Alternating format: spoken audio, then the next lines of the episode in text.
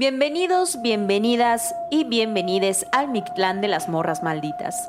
A partir de este momento abrimos la puerta a historias de vivos y muertos. Quédense con nosotras, apaguemos la luz y entremos a la noche. ¡Ea! Uh, uh, ¡Me encanta el intro! Uh, Bienvenida, no, Alexia. No, nos tardamos un mes en hacerlo. No, ah, él no, sí, la Jannis se lo aventó en corto. Sí, claro, aparte como si no fuera buena. Justo. Exacto. Para darle este feeling a las letras. Oye, Alexia, bienvenida. Bienvenida, Alexia. Ay, gracias, gracias mis queridas morras malditas, Maldo, Jannis, por estar aquí. Ah, yo, ya me estoy robando el espacio. En mi canal. En su canal.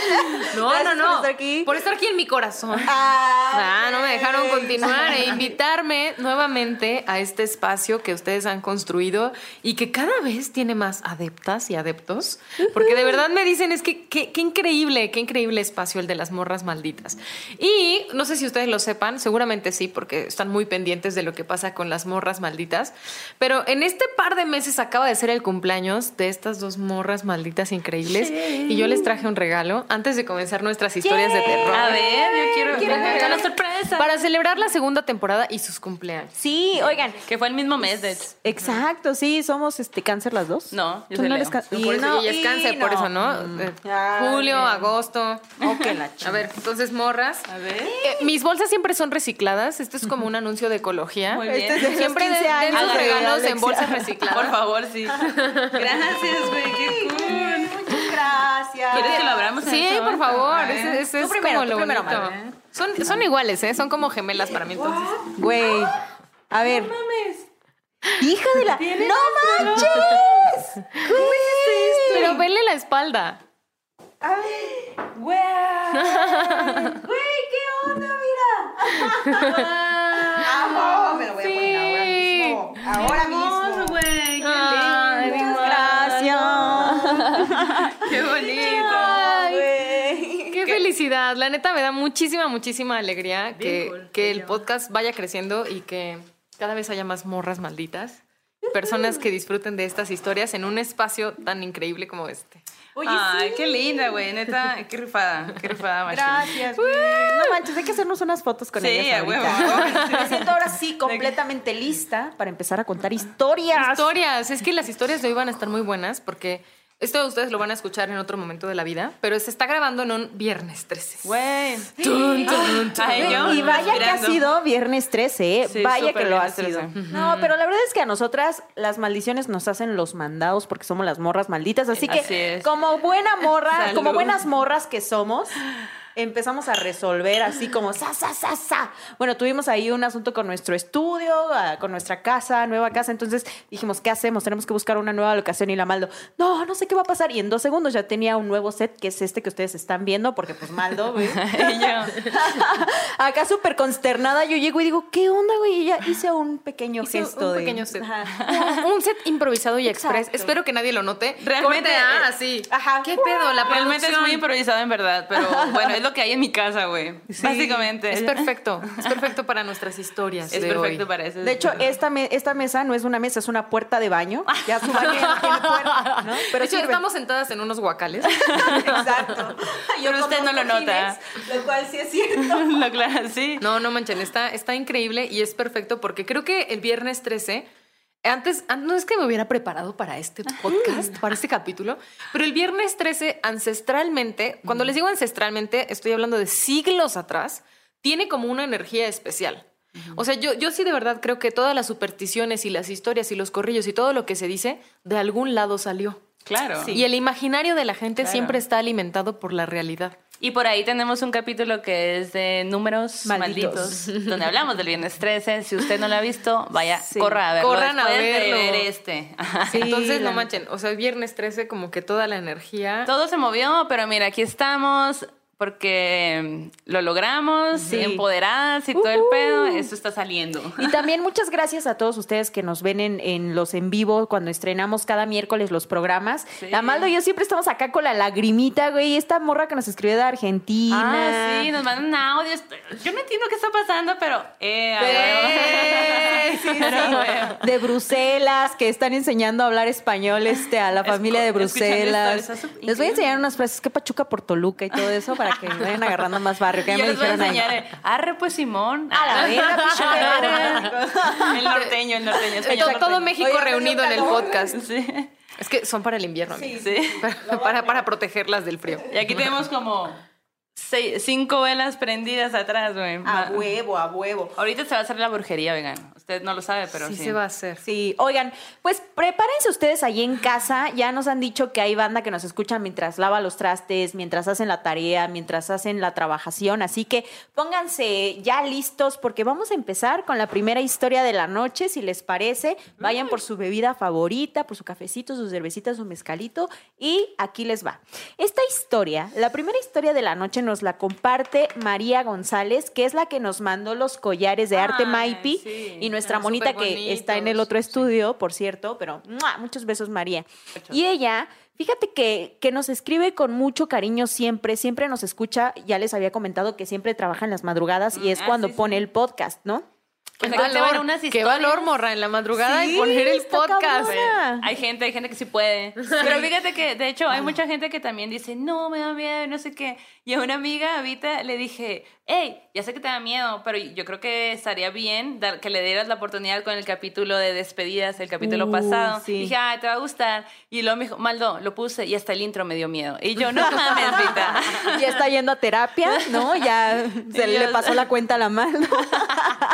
Oye, sí, y justo eso es lo que ella hace y hoy nos comparte una historia que es lo que a mí me hace conectar en por qué nos quiere también ella tanto. Y es que dice que hace cuatro años aproximadamente falleció su papá. Su papá era taxista y una cosa que hacían entre padre e hija era escuchar todo el tiempo La Mano Peluda. Ah. Eran fans. Es, es algo que yo también peluda. Decía con mi sí. papá. Sí, sí, sí. Entonces dice, nosotros oíamos el programa, nos gustaba, su papá era un gran amante de todo lo sobrenatural y bueno... En su trabajo, en sus años como taxista, tuvo experiencias súper loquísimas y esta es una de ellas. Dice que pues esto, o sea, habrá pasado hace que diez, quince años aproximadamente, pues él trabajaba, ella vive en las afueras del, de la Ciudad de México, ¿no? Como en el estado más bien. Uh-huh. Y eh, pues supongo que su papá también trabaja, trabajaba allí. Cuenta que una noche... él ya iba como que haciendo sus rutas nocturnas, porque además su papá siempre fue de los que amaban trabajar en la tarde y en la noche. Mm. Dice que era la hora en la que pues no había tanta competencia entre los taxistas y que pues había mucha clientela y era una buena paga, ¿no? Entonces él empezaba onda cuatro y acababa tres de la mañana, justo a las tres de la mañana, imagínate. Bueno, el caso es que dice que una madrugada ya yendo, encaminándose hacia su casa, él va en su taxi y de pronto ve...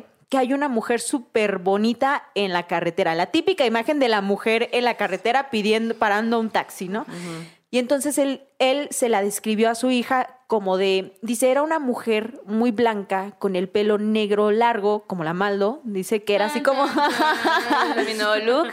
Ajá, exacto. Justo así. Ahora que pienso en la descripción que hizo el señor, era muy Maldo, güey. Así, imagínense una Maldo parada. Dice, pero era como una chica de Arqueta, hermosísima, güey. Así como ¿y yo que, de qué? Ajá, sí, sí, sí. Con el pelo largo ¿está? Suelto, ¿no? Aquí está, aquí. Igualita. Pero so, yo, las... yo, yo fui quien se apareció. Ah, y... De hecho, Olo. No les quería decir, pero en realidad yo no existo. Este... Y desaparece. Sí. Entonces, bueno, era increíble que pudiera sí. hacer ese efecto. Acto de magia. Bueno, el caso es que pues el señor dice, ok, pues voy a darle el servicio a esta chica porque pues esto puede ser inseguro para ella, ¿no? Uh-huh. Y dice que la chica se sube, pero se sube como que junto a él. Se pone de copiloto la chica, se sube al taxi y empiezan a platicar y entonces él avanza y ella le dice, oye, lléveme para tal zona.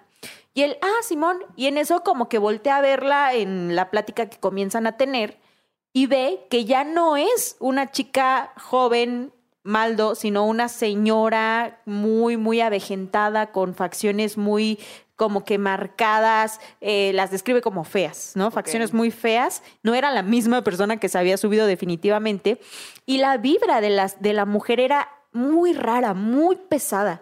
Dice... que la señora le empezó a preguntar, oye, ¿tú crees en la magia negra? Hola. Y que el señor así como de que ya sabes... empujas, ¿no? Sí, pero además el destino que le había pedido al que la llevara era un lugar, dice, donde era una zona pues ya muy a las orillas, que está cerca de unas cuevas en unas montañitas mm. que están por el Estado de México y él dijo, bueno, o sea... Al principio dijo, pues la llevo porque esto puede ser peligroso para ella, no le vayan a hacer algo, ¿no? Entonces, conforme ya va, se va desarrollando la situación, él ve que es muy raro todo. Y es más peligroso cuando le pregunta, para él. Claro, güey. No, él ya es así como de, uy, ya me hubiera ido a mi casa mejor, ah, ¿no? Hace rato. Y yo por querer salvarte. Sí, sí, sí. Y el caso es que dice que justo él le respondió, pues fíjese que yo no creo, ta- o sea, yo la verdad no me meto mucho en esos temas, los respeto. Y le dice a la señora, ay, pues qué bueno, pues fíjese que no existe en realidad la magia negra ni la magia blanca. Dice, ah. solo es la magia y cada quien la usa eh, de acuerdo a lo que quiere o sus intenciones. Y ella le dijo, yo soy bruja y así como me ve, wow. yo tengo más de cien años. Y él, ¿qué? Así imagínate al señor acaba dejando, ay, yo no ya choques, hubiera no choques, dado, no ajá, un pinche infarto acá, me muero a la verga. Pero bueno, él no se murió. Estaba, él estaba manejando y él nada más escuchándola, ¿no? Y entonces la señora le dice, sí, yo tengo más de cien y tantos, cien años. Y como era octubre, le dijo, pues en estas fechas nosotras salimos y hacemos nuestras reuniones entre nosotras wow. para tener más vida, o sea, como para tener más, o sea, como que para tener esa apariencia, yo creo, con la que él se la había wow. encontrado al principio. Y le dice, incluso dice, si usted necesita cualquier cosa, ¿qué quiere? Dice, ¿qué quiere usted? ¿Quiere dinero? Quiere no sé qué, quiere no sé cuál, yo se lo puedo conseguir. Y él le dijo, no, fíjese que, o sea, gracias. Yo estoy este, bien. Ajá, estoy bien, dice, la neta, lo respeto, pero no me gustaría meterme en esos temas, ¿no?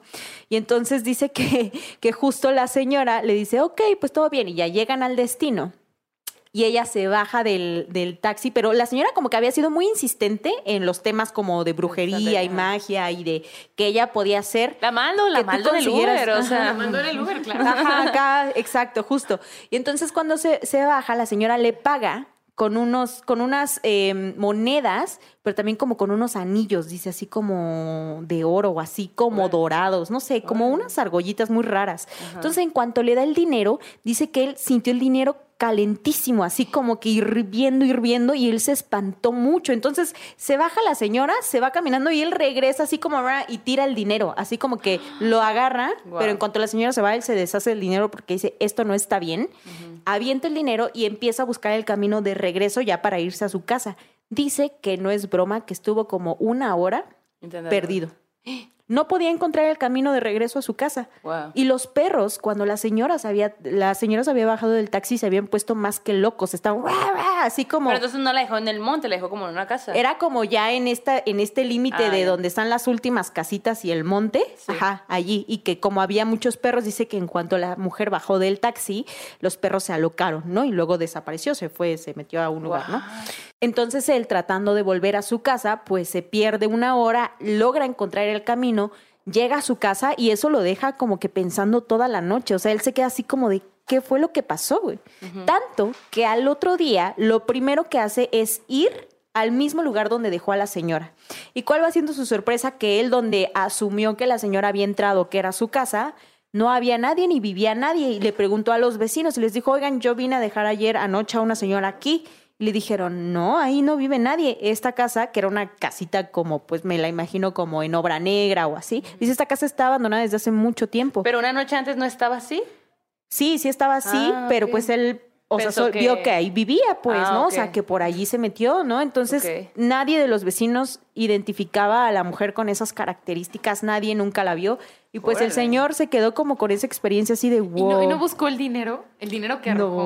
No, güey. Hubiera estado increíble que, que regresara a ver dónde estaba. O sea, sí. si, si el dinero o lo que le dio la señora seguía en el mismo lugar, o si a lo mejor eran piedras al día siguiente, o a lo ah, mejor sí. eran joyas, o sea, no, no sé. Sí, imagínate, seguramente, o sea, o carbón al otro día, ¿no? Acá de que era algo falso, no sé, no sé. Pero dice que esa fue una de las tantas cosas que le pasó a su papá mientras manejaba el taxi. Es que qué loco ha de ser ser taxista, o sea, como que ves a tanta gente, tanta energía, tanta gente sí. sube a tú mismo, a un espacio bien chiquito.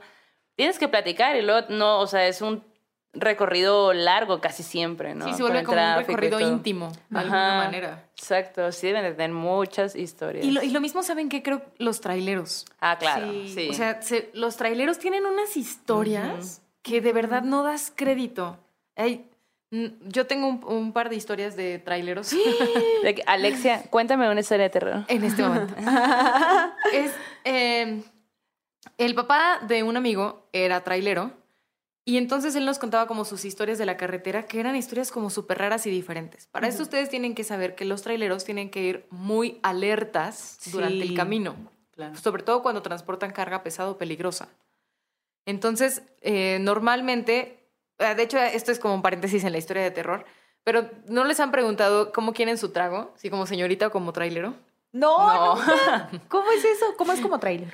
¿Cómo, cómo, cómo se imaginan que es como el, el de un trailero? Coca-Cola con dos tazas de azúcar y, ¿no? y café. café. Y vodka. Es como un trago muy leve, porque los traileros no beben. Tienen que ir súper okay. despiertos, súper pilas. Yo pensé que era rudo acá. Ah, no, al revés, al revés. Es como un trago súper ligerito. Y las señoritas tomamos bien, pues como se debe. Como obvio, se debe. Obvio, obvio. Con Coca-Cola y Bacardí. Mira, de achot, el mezcal, normal, como se debe. Exacto, salud. Salud. Mmm. Bueno, y entonces recuerdo una de sus historias que es que iba justo, justo en el norte, entre Sinaloa y Sonora, Sinaloa. Hay una carretera en donde es como un cerro y del otro, un, de un lado cerro y del otro barranca. Ajá. Entonces dice que él llevaba el tráiler, un tráiler muy pesado sobre esa barranca, más bien sobre ese cerro, que de un lado era barranca, del lado del conductor. Entonces él iba manejando y de pronto empieza a escuchar un caballo, como... Esta es wow. la producción que tenemos. Y yo de que... Escucha el caballo, sí, ¿no? Pero él sigue viendo el camino porque en ese tipo de carretera, si te despistas sí, no. un segundo, no, ya, adiós, sí. ¿no? O sea, o te das con el cerro o te vas al barranco. Uh-huh. Entonces, escucha el caballo, pero no mueve, no quita la vista del frente porque es un tramo muy peligroso y empieza a escuchar el caballo cada vez más cerca. Cada bueno. vez más cerca hasta que escucha resoplar al caballo junto a él. No mames. Entonces cuenta que un gran trayecto, o sea, una buena parte del trayecto, sigue escuchando el caballo junto a él. Como... Y resopla el caballo y él maneja, y o sea, como con esta tensión de manejar, hasta que cae en cuenta que del lado donde está escuchando que el caballo corre a la velocidad del tráiler, está el barranco. ¿Qué? ¿Qué? O sea, es imposible que el caballo lo siguiera claro. de ese lado. Claro. Y dice que cuando cae en cuenta, y, o sea, tiene Quiere como este, exacto, tiene este impulso de voltear, pero sabe que si voltea, oh, a ver si no, está el caballo, no. se va a la porra. Entonces era no una voltea. Trampa, era una trampa. Exacto, era una trampa. trampa. Entonces no yo voltea. Yo volteado, güey. No, bueno, mames. Yo imagínate. Imagínate. No wow. manches, o sea, yo creo que yo también no voltearía, la verdad. Fíjate que justo, o sea, me recuerda mucho a estas historias, lo que nos contabas de tu amigo al que se le había subido el diablo y que llegó a una casetita ah. en donde dijo, güey, traigo al diablo en la, ca- en la caja, uh-huh. ¿no? Ayúdenme. O sea, uh-huh. siento que en las carreteras sí puedes agarrar ah, un, un chorro, chorro de cosas, cosas ¿no? Claro. Y, y varias historias que nos han contado son muy extrañas. O sea, yo jamás había escuchado una historia similar a esto de uh-huh. escuchar un caballo que va, a la, a, para empezar, a la misma velocidad que tú, ¿no? En sí. un tráiler o uh-huh. así, ¿no? Que de pronto cuando te das cuenta, o sea, siento que es como que entras a un sueño, ¿no? Como sí, a una... Exacto. a una Y fíjate que un familiar me contaba justo eso, que en el monte, cuando ellos iban al monte en el pasado, que dice, tenías que tener mucho cuidado porque a veces el monte te adormece. ¿No? Y entonces ah, claro. te adormece y te puede llevar a las barrancas claro. y hacer que te caigas, ¿no? Entonces que tú tienes que ir como muy alerta con porque si no se te va todo. El pelo. Exacto. Tu shot de señorita. Exacto, exacto. No, así no manches, así como, como súper pendiente, ¿no? Pero, Pero es... yo creo que a mí en específico soy... demasiado curiosa, güey, entonces yo voltearía, güey. Yo, yo sí me hubiera ido a la verga. No sé. Serías la primera en morir en una película. Sí, pero de terror, bueno, amiga. A mi beneficio hemos, o sea, cuando viajo, que voy a Sonora de, en, en carro, uh-huh. de, de aquí a, hasta allá. No pues manches es todo que recto. Manejas de aquí a Sonora en carro. Nos vamos turnando, pero vamos manejando. Pero a gusto, la verdad es que la gente sí está bien a gusto. Uh-huh. Pero cuando estás en la carretera esa federal, pues es mucho Sinaloa hacia Sonora, ya recta. Esa recta está mortal también porque pues es recta, o sea, no tienes que estar tan... Al, o sea, es como nomás lo mismo. Cactus, claro. tierra, cactus, tierra otra vez. Cactus, tierra, fantasma. Nos paramos cactus, por unos camarones y la... picapones, que no tiene más miedo. Oigan, pues yo les quiero contar una historia que nos mandó Seth. Seth nos cuenta, está ahí un buen esta historia, güey. A ver, güey, a ver. Seth nos, nos manda esta historia y nos dice que ella duerme junto con su sobrina. Y la niña, eh, en la madrugada, despierta llorando porque le dolían, le dolía el pie. o algo por el estilo. Y yo me siento muy identificada porque pues cuando yo, ni, yo era niña, todo el tiempo me dolían los huesos porque estaba en crecimiento. Ay, bueno, pero sí, la semana pasada, amiga, me duelen las piernas, pues, las rodillas. Siempre me duele, sigo en crecimiento. Yo siento que sí, voy a ir, ya, ya nos dolían las rodillas. Y eso ya es por la edad. Y bueno, entonces Seth baja como buena tía de que no, pues voy a ir por una pastilla para la, para la uh-huh. niña, ¿no?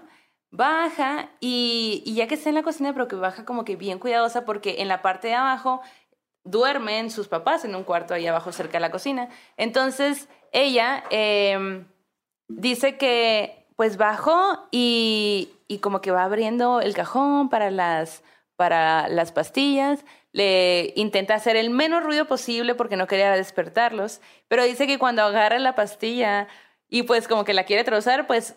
un ruidajo, ¿no? Se escuchó en todos lados. Las ollas. Sí, la, y las había tocado, ¿no? Las ollas. Y entonces escucha ella cómo sus papás, pues no sé, como que se, se exaltan, están dormidos y de repente escuchas un sonido como que despiertas bien. Uh-huh. Ah, claro. Y, y le dice, y pues como que ellos dicen, ¿qué fue eso?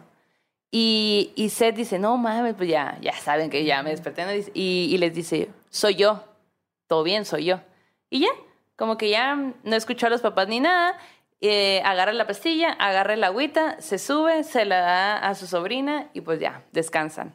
A la mañana siguiente eh, fue, bajó, está en la cocina y está la mamá. Y le dice, mamá, perdón por levantarte de madrugada anoche, eh, pero es que pues se despertó y le dolía, la, la, la. Y, y la mamá le dice... ¿de qué me estás hablando? O sea, yo nunca me desperté, ¿de qué me hablas?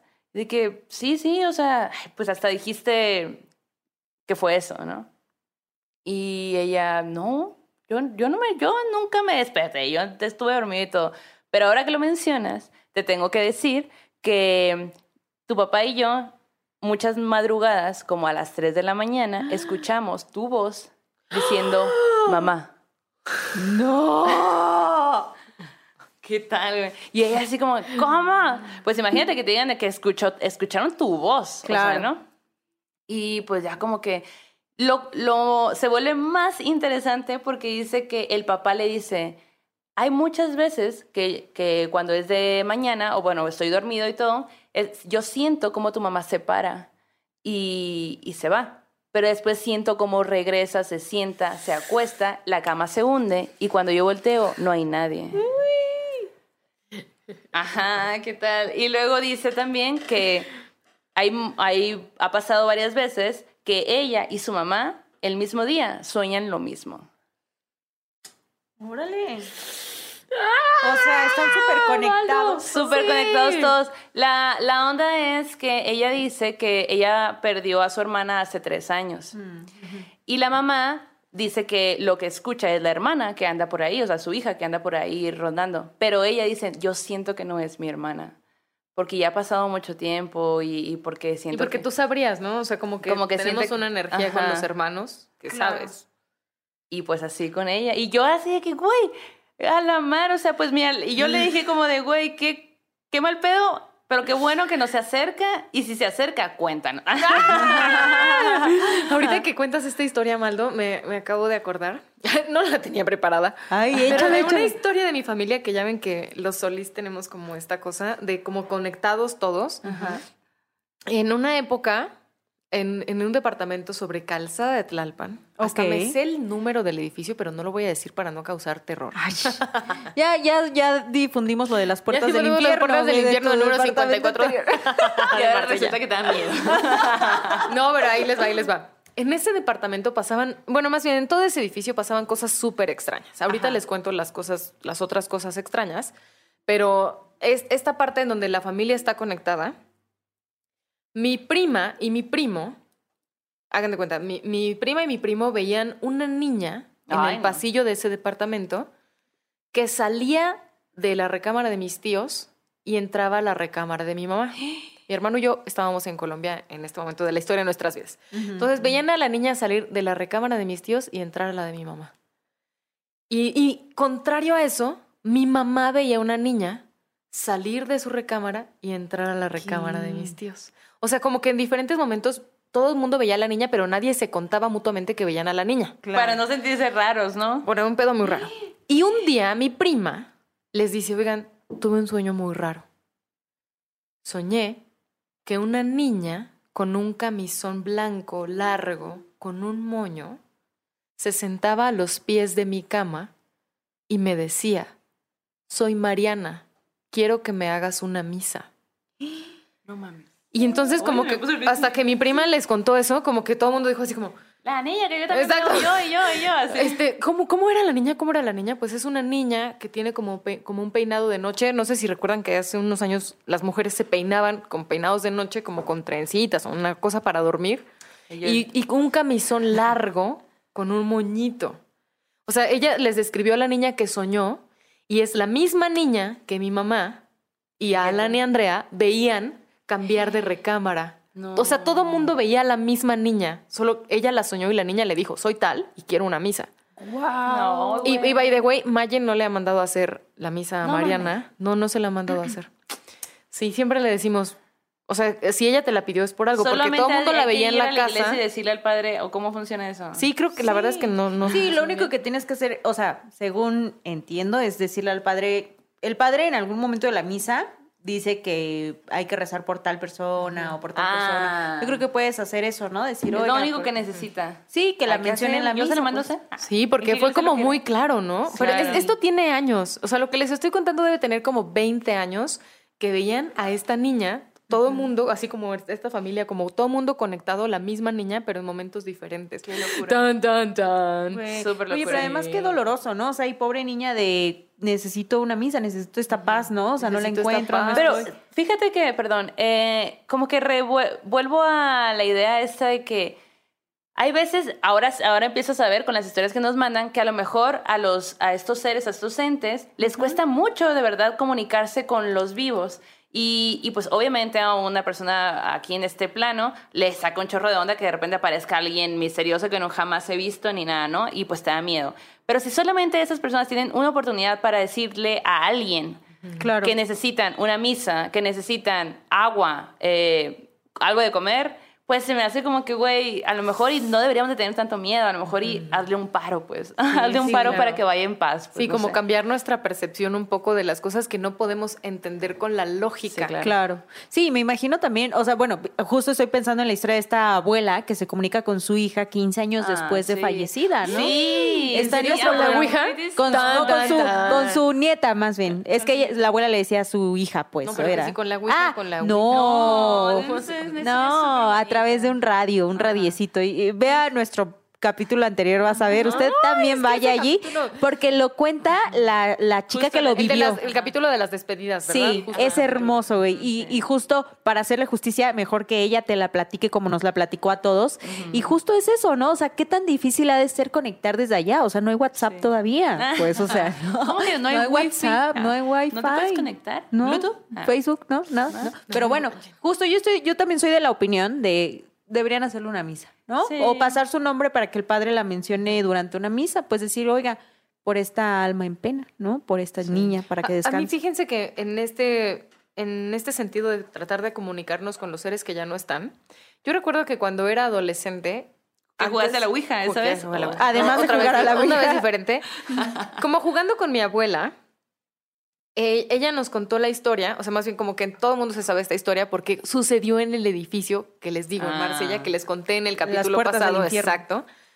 Eh, ya no recuerdo si esto lo conté el capítulo pasado, ver, pero si sí, ver, sí díganme. Bueno, ahí te decimos. De la vecina que le rezó a la Virgen, no recuerdo qué Virgen es, creo que es la Virgen del Carmen, que le rezas y la Virgen te avisa, te no toca tres veces, no lo te conté. Ah, no, pues lo voy a contar eso. A ver. Ajá, ajá. Bueno, pues ahí les va que en este mismo edificio donde pasaban un montón de cosas raras, no en el que las, les acabo de contar de Tlalpan, sí, no, sino no, en, el, en el otro. Vayan al capítulo Vayan Te al ordeno capítulo que anterior. Vengas y Exacto. otras historias sobrenaturales con Alexia. Exacto. Eh, había una vecina que ya estaba grande y, y estaba sola. O como que su familia vivía lejos, sus hijos, su hijo también.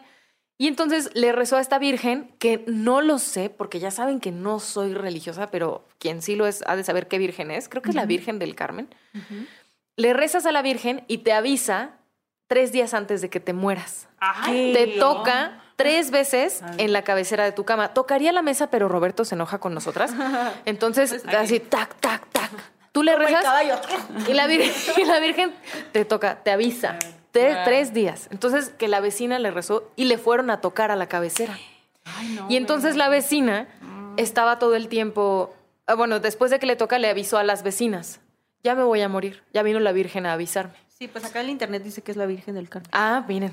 Uh-huh. Y entonces, gracias vecina por todo. Discúlpame por tal cosa. Uh-huh. Gracias fulanita. Mi mamá era una niña cuando eso pasó y fue uh-huh. a ver a la vecina porque mi mamá, como era niñita en el edificio, les hacía mandados. Ah, ok. Entonces, y que la vecina le dijo que gracias, Chelito, y así y que Chelito así como, eh, vecina, qué raro, porque se está despidiendo de mí. Soy Adiós. Niña, Pero esta vecina le habló a su, le habló a su familia para despedirse y le dijo a su hijo, ven a verme porque ya me voy a morir.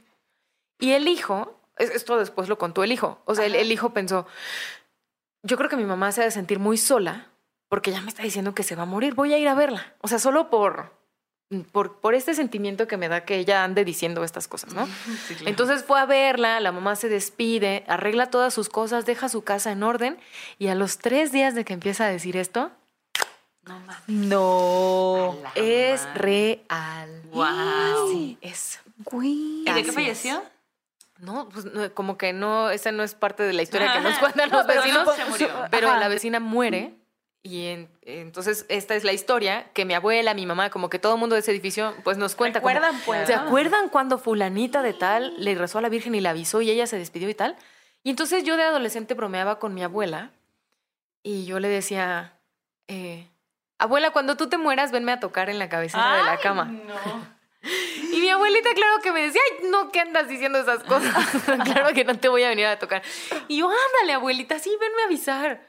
O sea, venme, dime si sí hay vida más allá, si eres un fantasma, o sea, como justo ¿qué, como ¿qué en la historia del capítulo anterior, güey. Es tienes muy que eso, ¡ah! Sí, tienes que verlo, sí. Y entonces, y mi abuelita me dijo, no, porque, no sé, yo no te quiero dar un susto. Entonces, no, no, eso no va a pasar. Y tu mamá, soy rockera, abuelita, soy rockera. Abuelita, soy rockera. Escucho heavy metal. y, y después de que mi abuelita murió, yo, o sea, como yo creo que tres años... Me dormía esperando que mi abuela viniera oh. a avisarme, eh, como esta, este pacto que hicimos. Pero en algún momento, ya como años después, yo la soñé en donde hablábamos muy conscientemente de esto, de claro. este episodio, como de no voy a ir a tocarte la cabecera, deja de esperar esa mamada. Ajá. La abuela. Ya, déjame. Pero te voy a jalar los pies. Te voy a agarrar los pies. Ah. No, pero, o sea, sí tengo como este... La conversación. Ajá, pues, como ¿no? es, esta sensación de en el sueño. Ya ves como que en el sueño muchas veces interpretas claro. como lo que estás sintiendo, lo que está pasando. Sí. Y entonces dejé de esperar que mi abuela me cumpliera esta promesa que ella nunca me hizo. O sea, ella, querías, ella, yo quería, querías, pero ella ajá, siempre me sí, dijo sí. que no. Ay, no. Pero, Ay, oiga, tenemos que ver, bueno, quien no lo ha escuchado ni lo ha visto, el capítulo anterior por de las favor, despedidas. Sí, favor. Es que yo soy bien chillona, creo que Wait, sí. O sea... Nosotros estábamos llorando. Sí, en el capítulo, ¿no? No hay manera de que no... Sí, yo le decía a la Maldo, ay, a mí me gustaría que mi mamá así de pronto me dijera un día en sueños, todo bien, culera, todo bien, así como acá está más chido, aparte ¿no? Aparte culera. Así, así como que me la paso mucho mejor, a veces me acuerdo de ustedes, para mí eso sería lo ideal, güey, que dijera, todo bien, vivo mejor, me la paso bomba, vive la vida, bye. No, así sí. como, chao. Para ir corriendo con sus amigos. Pero yo no sé si yo podría soportarlo, ¿eh? Ay, ¿cómo que te la pasas bien sin mí? ¿Por qué? ¿Cómo? ¿Cómo? ¿Cómo está el pedo? Ah? Exacto, no, creo que exacto. sí me impresionaría mucho. Claro, eso sí, eso sí. Sí. O sea, como, como ver a alguien ahí. Una vez mi amiga Carlita Garrido me contó, bueno, nos contó como a nuestro grupito de amigas de ese entonces, que ella en su casa una vez estaba dormida y sintió como alguien se sentaba en su cama. Eso sí me daría un putero de miedo, no, la neta. Y entonces como que ya sabes, no quieres abrir los ojos, no ¿sí? quieres abrir los ojos, pero esa persona que se sienta en su cama de pronto se acomoda uh-huh. y entonces así como que ya no aguantó y ella esperaba abrir los ojos y no ver nada. Uh-huh. Ajá, claro, ¿no? Claro. O sea, como que tú dices, ay, sí quiero ver, pero al mismo tiempo algo en tu corazón dices, pero no que lo no hagas, vea nada. No lo hagas. Y, pero entonces no, abre los ojos y ve a una señora sentada a los pies de su cama. Y es como la única historia de yo, de que, que yo sé de alguien que como que encuentra a, a otro ente muy cercano Y, y pues ahí es como, ¿qué haces? Claro. Como que todos imaginamos, no, pues yo haría tal, le preguntaría tal, no le diría tal. Yo creo que te paralizas, ¿no? Pero exacto. O bueno, es, eso cuenta ella, que, que no, no haces nada. Solo se quedó así, viéndola. O sea, como tratando de... de me, estoy viendo lo que estoy viendo, sí está pasando. Y entonces solo lo único que pudo hacer fue cubrirse taparse, con, con la, con la cobija. uh-huh. Y eventualmente esperó a que la sensación de que se levantara de la... O sea, como que ya se fuera. Y sí sucedió. Se levantó de la cama y se fue. Y ella ya se descubrió. Güey. Wow. Y yo no podría soportar eso. O sea, creo que yo me hago pipí. Claro. Bueno. Pues sí. Y, y fíjate pues que... Sí. Que justo siento que, por ejemplo, estas apariciones o estas percepciones de cosas en interiores de casa, siento que se han hecho mucho más frecuentes con la pandemia, güey. O sea, como... Pues es que ya estamos más tiempo incluso aquí. En el canal de Luriel, él tiene un capítulo, no, no me acuerdo el nombre, pero él habla acerca de eh, entes durante la pandemia, ¿no? De gente ah, que en no el escucho. encierro empezó a conectar con cosas o a escuchar mm. cosas que nunca se habían percatado que estaban en sus casas porque, pues, normalmente lo que haces es te levantas, te bañas, te alistas, te vas a trabajar, regresas muy cansado, duermes, ¿no? Y así siempre, ¿no? Pero unas historias bien locas, güey. Y justo hace rato, Alexia, tú estás este, hablando de una historia que tiene que ver con, con todo lo que estamos viviendo, ¿no? Que tiene que ver con la pandemia, con las pérdidas y con eso sí. que a veces se nos pega o que jalamos sin querer a veces. Ajá, sí, porque muchas veces no es que haya algo en tu casa, ¿no? Ajá. Muchas veces es que algo... O yo, yo he conocido personas que dicen, es que ¿qué pedo? A donde yo voy veo algo. A lo mejor es que, o sea, no sé, estoy... Tú eres tratando, el problema, amigo. Ah, tú eres el, tú eres el del pedo. Como Hola, que alguien ¿no? tiene una energía muy receptiva claro. para otras energías o sí, una claro. energía muy magnética o no sé, claro. pero que sí puede como, no sé, suceder. Mm. Esta historia que cuenta Jannis ahorita es una historia que nos contó Joss. Eh, el hermano de Joss es enfermero. Y entonces en el hospital donde él trabaja, un paciente... Con, con este rollo de COVID, como que todas las muertes son muy impresionantes porque son personas que a lo mejor no te esperas que van a morir claro. o que ellas tampoco mismo lo esperan, ¿no? Incluso hemos escuchado historias y relatos. Hay tweets de personas que dicen, ¿qué pedo? ¿Qué está pasando? Yo no me quiero morir. Uh-huh. Entonces, en uno, en uno de estos episodios que él tiene en el hospital, fallece un paciente en el área de urgencias y entonces él regresa a su casa como muy consternado. Uh-huh. Y Dios nos platica que toda su familia, del día que él regresa a la casa con este, este pesar, esta pesadumbre, empiezan a pasar cosas raras en la casa. Ese día, en cuanto él llega, la, la sobrinita de Dios, que es una nena muy pequeña, de pronto todo el mundo siente como algo atraviesa el pasillo y la nena se pone a llorar, pero un llanto así, o sea, un llanto desesperado que, de, de los miedo. Que preocupan a las mamás. Sí, claro. Y entonces, no, pues, ¿qué, pero, ¿qué pasa? Pues no está pasando nada. Entonces, como los días subsiguientes, la nena no quiere entrar al, al cuarto del hermano de Joss, o sea, como que algo así, ¿no? Y toda la energía está rara. Y entonces Joss eh, de pronto ve a su novio, que es nuestro amigo Wichito. Uh-huh. Y entonces, Wichito, es con cariño, nuestro Wichito. Y entonces este, ve a Wichito, dice que nada más se vieron un ratito, pero que cuando ella lo ve, de pronto se siente más relajada. Y regresa a su casa y después Wicho le platica que él en su casa, después de ver a Joss, empieza a sentirse como súper raro y a la hora de dormir, él siente que alguien ¿Eh? se sienta en no, su cama. Se, le, se la llevó. Y, pero que estaba como medio dormido. Ya sabes, este estado en donde estás sí, como claro. dormido, como despierto, como que alguien se sienta en su cama. Pero como acababa de ver a Joss, como él, él dice que como que en sueños, como que pensaba que era Joss. Entonces siente que se sienta en la cama y que se acurruca junto a él. No, de que, ay no, cuchareando. Cuchareando con Wichito. Y entonces que él así como medio dormido y dice, se levanta y dice, voy al baño. Y, y Joss, o sea, Wichito pensaba que era Joss, le responde, sí, está bien. Entonces él se va al baño así medio dormido y ya en el baño como que cobra conciencia de que no, de que él está durmiendo solo. De que Joss no está con él. No, no. Y cuando regresa a la habitación ya consciente, obviamente no hay nadie en su cama. Y entonces se le, o sea, como que es una impresión muy fuerte porque tú sabes lo que sentiste. O sea, claro. tú sabes que sentiste que alguien se sentó, que se acurrucó junto a ti. Entonces le platica a su mamá y la mamá dice, no, ya. O sea, esto, esto no está bien. Aquí en corto. Sí, sí, platica a Wichito que entonces la mamá puso la Biblia. Ya saben, las mamás siempre tienen como cuarenta Biblias. Métodos, aparte como métodos muy claros, ¿no? Para esto hay que hacer tal cosa. Ajá. Mi mami les platicaba el capítulo anterior que siempre tiene agua bendita y entonces uh-huh. wow, no hay falla. Entonces que la mamá de Wichito abre la Biblia en el cuarto de Wichito y ahí la deja y hacen como su ritual. Eh, su ritual uh-huh. Y que efectivamente las cosas se calman en la casa de Wichito. Y ya que platican él y Joss, Joss le dice, después de que te vi, en mi casa dejó de sentirse eso. Órale. O sea, o sea como que fue del uh-huh. hospital a la casa de Joss y de la casa de Joss a Se la casa moviendo. de Wichito. Uh-huh. Uh-huh. A la casa de la mamá, a lo mejor. Pues, sí. amigas y amigos, no lo sabemos, pero... No, y además qué, qué terrible también la otra parte. O sea, pienso un poco... en eso que era lo que estaba yendo de un lugar a otro, ¿no? Imagínate como a lo perdido, mejor... ¿no? Sí, perdido. Pues no como entendiendo. que no entendiendo mm, qué estaba como pasando. La... Ay, se me, se me olvidó el nombre de los de Beetlejuice, que están muertos pero no saben que están muertos. Ajá. No sé. Seguramente son... Wow. ¿Qué está pasando? Sí. Pues de exacto. ahí es como la idea, ¿no? Sí, por supuesto que sí. Sí, ¿no? Y pobres que... que están así como, eh, ¿qué onda? Ayuda, ¿no? No, no manches, seguramente, y especialmente los médicos, güey, tienen un montón de historias, yo creo que siempre están en estos límites de la vida y la muerte, ¿no? O sea, como que no me imagino sus vidas salvando vidas, ¿no? Uh-huh. Y de pronto perdiéndolas, ¿no? Sin querer, haciendo el esfuerzo y de pronto conectando con eso otro que dices, ah, caray, ¿eso sí estaba allí o no? ¿No? O sea, sí, no hay doctor que no tenga historias, güey. Así como onda tipo Alexia de que no creen, pero les ha pasado de todo. Así que aquí, recuerden que este podcast empieza en el primer capítulo en donde yo les cuento que yo no creo en esto. Sí. Pero todavía no juega a la ouija ya. Pero yo no creo en esto, pero yo...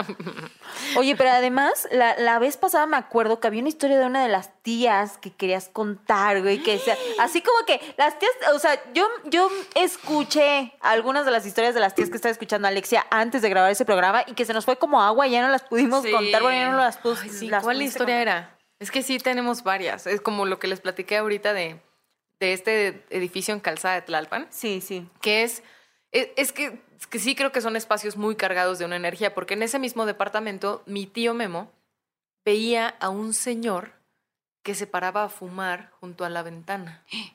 Órale. Él, él llegaba muy tarde, normalmente su jornada de trabajo terminaba muy noche, entonces llegaba a la casa en la madrugada. Uh-huh. Y él siempre relataba que al llegar decía, no me siento solo cuando llego, porque no. siempre está el señor de la sala. ¡No! no. El señor de la sala. Sí. Y, y Oye, es... pero es tu familia, ¿no? Ya, ya o ¿Sí? sea, hay que ya aclararlo. Es de Yo familia. creo que es tu familia, un, no tanto... Como un sexto sentido. Sí, porque también en ese mismo edificio, uh-huh. que está bien, les voy a decir, les voy a decir el número. Tlalpan mil trescientos veinte. Ah, en, buscando. Ahí hay, eh, en ese edificio, mi, mi tío gordito, en algún momento que, hacía, que hacíamos reuniones en la casa, ellos iban llegando. Y entonces él, él sube primero y hay un señor sentado en las escaleras. Y entonces sube, ve al señor y les pues, los saludas a quien te encuentras, ¿no? Buenas claro. noches, buenas noches. Y el señor le responde buenas noches, buenas noches. Y sube y le preguntan, ¿a quién saludaste? Y él, pues al señor. Ah, no hay señor. Al señor que estaba sentado. Y así como ese señor que estaba sentado en las escaleras... Eh, mi tía y las vecinas salían a fumar en las noches al pasillo que da a un, pues como una especie de, de balcón o de un espacio abierto en donde puedes ver hacia el edificio de enfrente. Uh-huh. Uh-huh. Entonces ellas se salían a fumar y como a chismear en la noche y en el, en el piso de enfrente había otras dos señoras uh-huh. haciendo lo mismo. Sí. Entonces eran como compañeras de fumadera, pero así, ajá. pero meses, o sea, muchísimo sí, tiempo, ya, ya sabían que iban a hacerle fumar, iban a ver a las otras dos señoras y ya se saludaban. Claro que ni siquiera se te hace raro, pues, ¿no? Ajá. Cotidiano. Normal. Cotidiano, ajá, normal. normal. Y entonces una vez eh, salen a fumar y las, las señoras de enfrente les hacen así, como vengan. Órale. Y entonces como que dudan. No me recuerdo cuál, cuál de las vecinas era con mi tía Sofi, no recuerdo si era Andrea, Alina, Lupe, pero estaban así como, ah, vengan. Entonces como que dudan, así ajá. vamos, y le dicen así como que, no, mañana. Ajá. Ajá, como mañana, ¿no? Porque ya. Bueno, y entonces tal, y, y le platican a otra vecina. Así como, oye, fíjate que las vecinas de enfrente nos invitaron a fumar, pero no las conocemos. O sea, como que nos da pena así ir así como, hola, Oli, pero ajá. ¿qué onda? Y entonces la, la vecina a la que le dijeron, ¿pero de qué estás hablando? Así, no, pues sí, las vecinas de... que las vecinas, que todo igual que nosotras, que salen a fumar en las noches. Y entonces la otra persona les dice, había una pareja que vivía en tal departamento, pero fallecieron en un accidente. No. Eh, o sea, ya nadie vive ahí. No es como... y entonces ah. la, pero las otras no lo podían creer. Decían, no, pero nosotras tenemos meses saludándolas y viéndolas y ya nos dijeron que fuéramos. O sea, como en un rollo. Y después de eso, o sea, como de hacer eso consciente, dejaron de verlas. Ay, no. no. Uh-huh. Le rechazaron su invitación. Como el señor del pozo. Siempre me acuerdo de todas las cosas que nos cuentan, güey. Como un señor del pozo que decía, ven a ver mi pozo. Ven a ver mi pozo, ay, sí. No, ¿qué le pasó al tío de la... O sea, yo siempre digo, ¿invitación a qué? Ajá, ¿invitación ¿cómo? A qué es? O sea, ¿qué si sí vas? Ah, pues... ¿no? Mm. No lo sabemos, ¿no? No creo que nadie ha llegado a ese punto. O sea, nadie ha llegado a ese no, punto. Ajá, pero, ya, bueno, a lo mejor alguien, si ustedes conocen de alguien que sí haya aceptado una invitación. Cuéntenos su historia. Cuéntenos qué pasó, ajá, qué fue, güey. Será increíble, la verdad. Y es que, o sea, si hay familias o si hay personas que sí tienen eso, ¿no? O sea, como toda tu familia. Ahorita me estaba acordando de que mi prima Sui, la que nos contó una historia en el capítulo pasado, me contó así como rápidamente que una noche estaba como que discutiendo con su mamá, como que, y, y ella vive en una zona hasta ahora que es, yo siento como medio segura, pues, ¿no? O sea, como que no pasa tanto. Y entonces dice que ella dijo, ok, me voy a salir a tomar aire acá a la banqueta, ¿no? Entonces uh-huh. sale a la banqueta, pero pues ya estaba, ya no había nadie en la calle, ¿no? Y entonces dice que ella en su coraje, así como haciendo esto de respira cien veces, no, cálmate, todo bien, no sé qué. Empieza, a, empieza como a escuchar algo, ¿no? Y voltea, porque vive en una colinita, y voltea hacia la parte de abajo y, y dice duele. que ah. no, que vio pasar algo de un, de una parte, de, de una banqueta a otra. Ah. Pero dice ella, o sea, yo vi claramente que lo que cruzó la calle en la parte de abajo era la parte de la cintura hacia abajo de una persona. No mames. No tenía torso, ni nada, ni cabeza, puros ni brazos, güey. No te... Ajá. Y que ella cuando ve la imagen, porque dice, o sea, sí era de noche, pero había alumbrado. Sí. No era como que la luz no te permitió ver. O sea, yo clarito vi que eran unos pantalones y unas botas no, que cruzaron. Wow. Y yo dije, güey, qué pedo. Y que la morra así como de que, bueno, es hora de reconciliarme con mi mamá, me voy a regresar a la casa y que se metió a dormir. O sea, pero... esa imagen para mí es así como pum, claro, o sea, reveladora. ¿Qué clase de ente es eso? ¿No? A la mitad, güey. ¿O en qué dimensión está? ¿O en Ajá, qué dimensión? Bien, ¿no? Porque eso también es súper interesante. Sí. Como, claro. Como en qué dimensión estamos y en qué dimensión transitan eh, estos entes que en algún momento nos podemos juntar. Eso, esa pregunta como que sí, siempre me coincide. Resuena, la verdad. ¿En qué dimensión cree que estamos? ¿En la dimensión más bueno, conocida? Tú, tú, Maldo, que nos invitaban a un podcast hace unas semanas, ¿no? Ajá. Y la Maldo platicó esto de los trastes que escuchaste hace poco que no me habías contado. Para mí fue pues novedad. Pues es que, o sea... Cuéntalo, amiga. ¿Qué les digo? Siento que... Quiero tanto creer... Quiero que... Tan, tengo tantas ganas de que me pase algo que igual también digo... Me, me desperté una madrugada... y escuché como una fiesta en la, en, en la cocina, ¿no? En, en tu cocina. En mi cocina. Ah, no manches. Y, pero también tenemos una gata, pues, ¿no? Ah, entonces, okay. O sea, hay una parte de mí que dice, güey, es la gata. Pero también pienso, o sea, me voy a levantar mañana y va a haber un desmadre. Y te levantas y no hay nada, pues. Y, y pues estás en ese, en ese punto donde yo realmente desperté, escuché y luego dije... ¡Ah! Como que a la emoción de, no mames, puedo bajar. Y luego después, o sea, empecé a sentir el miedo. Sí. Genuinamente me percaté de cómo llega el miedo a mí y lo disfruto. Eso es algo que me gusta, lo disfruto. Y luego decía, si me paro y voy, no va a haber nadie. Y qué y que castrante. O sea, me voy a haber parado, estaba bien a gusto dormida. A mí me gusta mucho soñar, sueño un montón. Entonces era como de... Mm. Bueno, y pues bueno, eso pasó. Al, eh, le conté a Cristina. Cristina tiene un departamento así como pegado a, aquí a la casa. Y, y luego Cristina me dice, güey, yo muchas veces escucho eso. Y Cristina vivió en esta casa y me contaba que con su mamá también, luego de repente como que sentían, ¿no? Yo cuando llegué a esta casa dije, hay algo en la escalera. y ñoño, y que no sé qué. Y después como que, pues bueno, dije, si nadie quiere creerme, bueno, pero yo siento algo en la escalera, pues. Sí, ¿no? Sí. Y en algún momento lo hablé con ella y ella me dijo, güey, mi mamá y yo también decíamos lo mismo y no sé qué. Yo, bueno, voy a poner unas plantitas, voy a prender unas velitas, te me vas.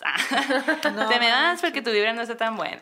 Y mira. Pero mira. Sí, o sea, las dos estamos de acuerdo en que desde que estamos haciendo el podcast somos más perceptivas y la verdad es que empatizamos mucho con las historias, pues, claro, o sea, siempre sí. generamos una conexión diferente y sentimos que a partir de eso sí somos como más sensibles a cosas, ¿no? Y eso está chido al final. Uh, es que con sí, tantas con tantas historias diferentes y además como en, en escenarios y contextos diferentes, te das sí. cuenta que hay muchas posibilidades. Claro, y que, y que todo y que todo puede ser posible, ¿no? Y, uh-huh. y, y yo, siendo una persona que intento ser muy consciente, digo... O sea, en el sentido de, ah, me está dando miedo. Ah, así se siente que me den miedo. Estoy, claro. está, estoy siendo totalmente consciente de que esto es el miedo. Y, y ahí por primera vez dije, no mames, lo disfruto un chingo, güey. Disfruto tener miedo. Eh, pero porque lo hago consciente, ¿no? Sí, y también sí. al mismo tiempo digo, es que si me paro, seguramente no, ¿verdad? Y es que, mm, ah, o sea, como que también estoy como de, ah, estaría, estaría bueno que se va a aparecer algo, se apareciera aquí enfrente. Ay, bueno. Oye, oye, Alexia, ¿tienes alguna otra historia que quisieras compartir antes de pasar a nuestra siguiente sección del podcast? Oigan, sí, la verdad es que tengo un montón de historias que quiero compartir. Aparte, la, Ay, no, la cara de Alexia de, ¿cómo? ¿Ya? ¿Ya vamos a pasar? ¿Cómo ya tan rápido? Este, pues es que ah, tengo como varias tú historias, echas, pero echas.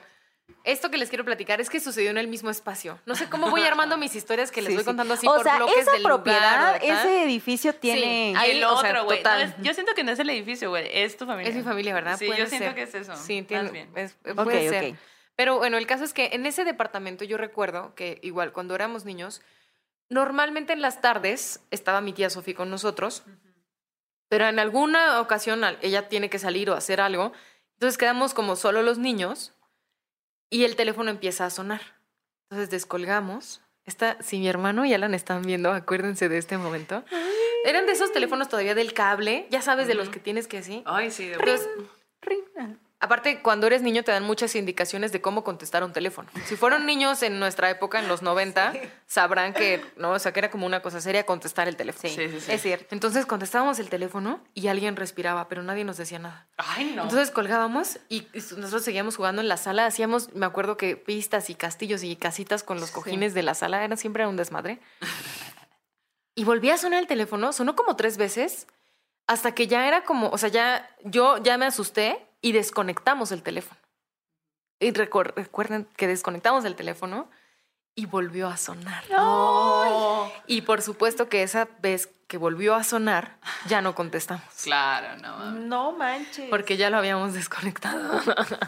Imagínate que si, hubieras con- que si hubieras contestado. Pues hubiera sido la misma respiración también, ¿no? Y así como esas historias de, de, de niños, o sea, yo... Tengo como esta necesidad de creerle. Siempre créanle a las niñas y a los niños, porque creo que sí, sí hay algo. Sí. Incluso cuando Joss nos platicó la historia que les acabo de contar, ella mencionaba en algún momento que como que los niños sienten muchas cosas claro. y es real. Uh-huh. Entonces, es otra historia como de eh, morritos y morritas que, que perciben cosas. Uh-huh. Esto me lo contó mi amiga Ceci, que le mando un besito porque me Salud, contó esta Ceci. Historia especialmente para compartirla con uh-huh. ustedes en este podcast. Me cuenta Ceci que su amiga Chave uh-huh. estaba... Eh, ya, ella es más grande que sus hermanitos. Y entonces, como ya sabes, la hermana más grande, te dejan cuidando a los niños. Sí. Ta, ta, ta. Entonces, que vivían en un cuarto piso y estaban jugando los hermanitos videojuegos. Entonces, juegas videojuegos, cierras la cortina, obviamente, porque, ¿no? Como este ambiente. Exacto. Entonces, ya ella entra, está con los hermanitos y de pronto les tocan la ventana. Ay, ay, que la... la o sea, me regaña Beto. Entonces, les tocan la ventana... Y Chave se queda así como, pues no es nada, ¿no? Sigamos jugando. yo, yo estoy a cargo. No tengo permitido abrir la ventana. Exacto. Pero como, o sea, los hermanitos igual siguen jugando, ¿no? Entonces les vuelven a tocar la ventana, pero esta vez le dicen, Chave. Ah, ok. Y entonces como que los hermanitos se espantan. O sea, como que todo el mundo dice, ¿qué, quién, ¿quién te habla? Así, no, no, no, pues no pasa nada, ¿no? O sea, tú como que tienes que mantener la calma, ¿no? Entonces vuelven a tocar la ventana y ahora les dicen los nombres de los tres. Así, ¿qué? Chave, Paco, Chucho. Pero, o sea, ¿quién toca en un cuarto piso? La ah, ventana de la calle. No mames. Y entonces, que cuando, o sea, cuando les tocan y les dicen los nombres, ella dice, ¿saben qué? Apaguen todo y nos vamos para afuera. Entonces se salen del departamento y se quedan esperando a sus papás en las escaleras del no. edificio. Porque no querían entrar otra vez a la casa. Entonces, claro que llegan y le platican a los papás lo que pasó y los papás así como, ay, ay niños. Sí, claro, y la sí, madre. no, nada. Ajá, ajá. Entonces ya entran. Pero, o sea, ya esto fue hace igual. Imagínate que a los ¿no? papás les hubiera pasado lo mismo, así se aleccionaban, ¿no? Así de que, uy, güey, no manches. Hubiera estado bueno, ¿no? Sí.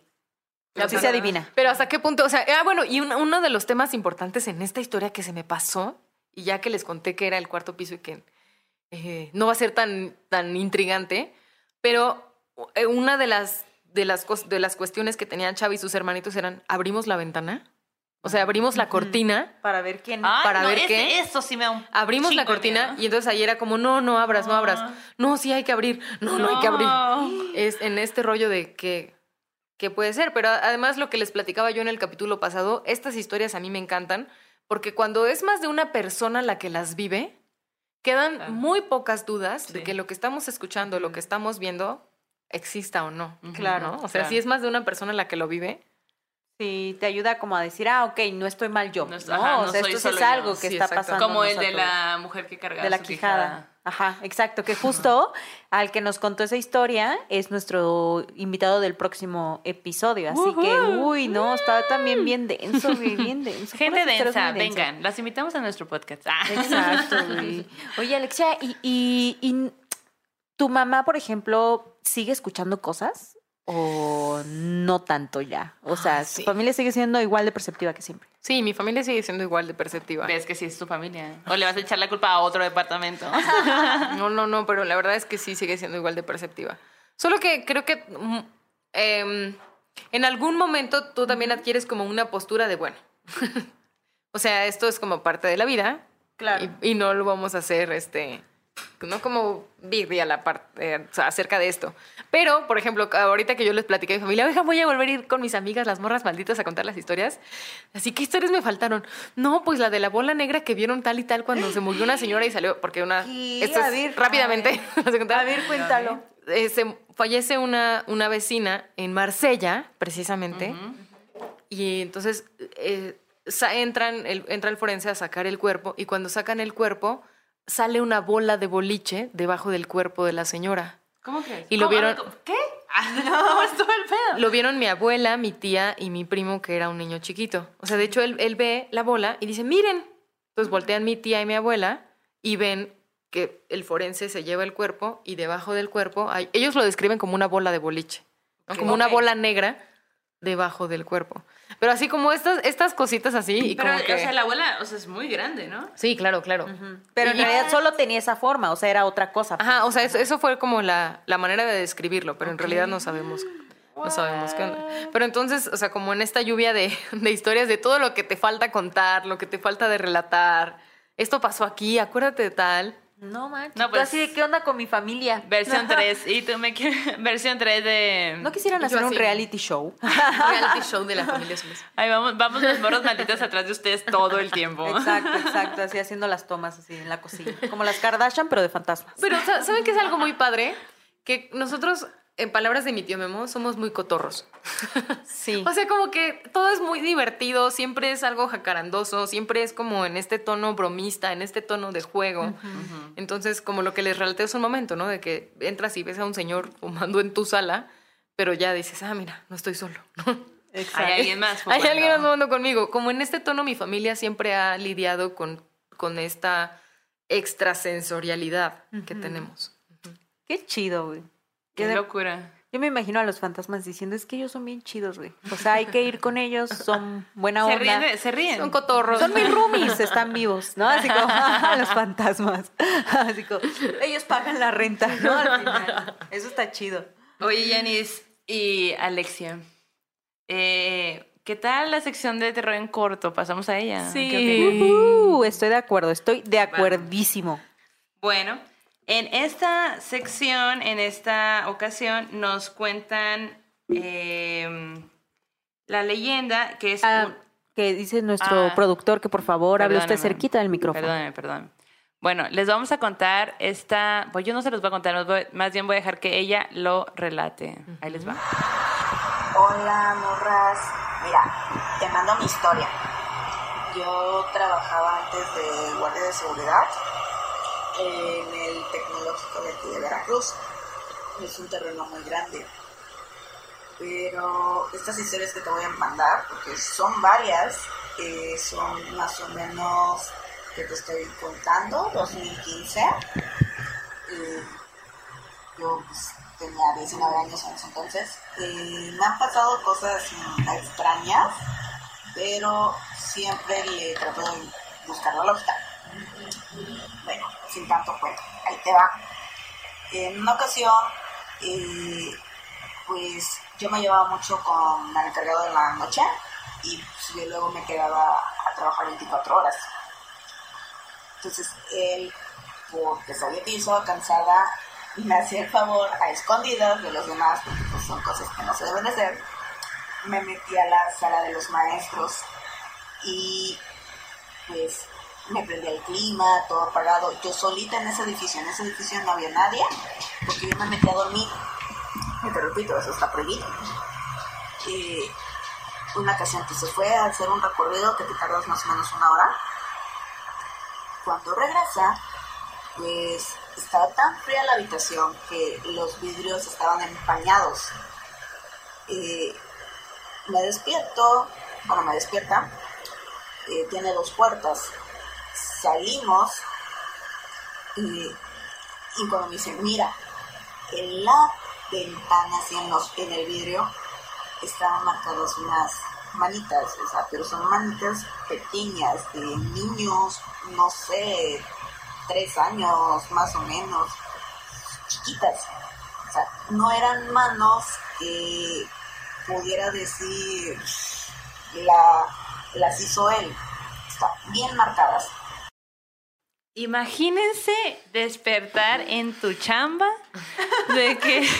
me, me ha pasado que de, me despierto en el trabajo, le digo, ah, caray, de sigo que, aquí trabajando. Wey, pero hay unas manos, unas manitas, no son unas manos, porque unas manos dijeras, ah, pues este uh-huh. cabrón me quiere asustar, manitas.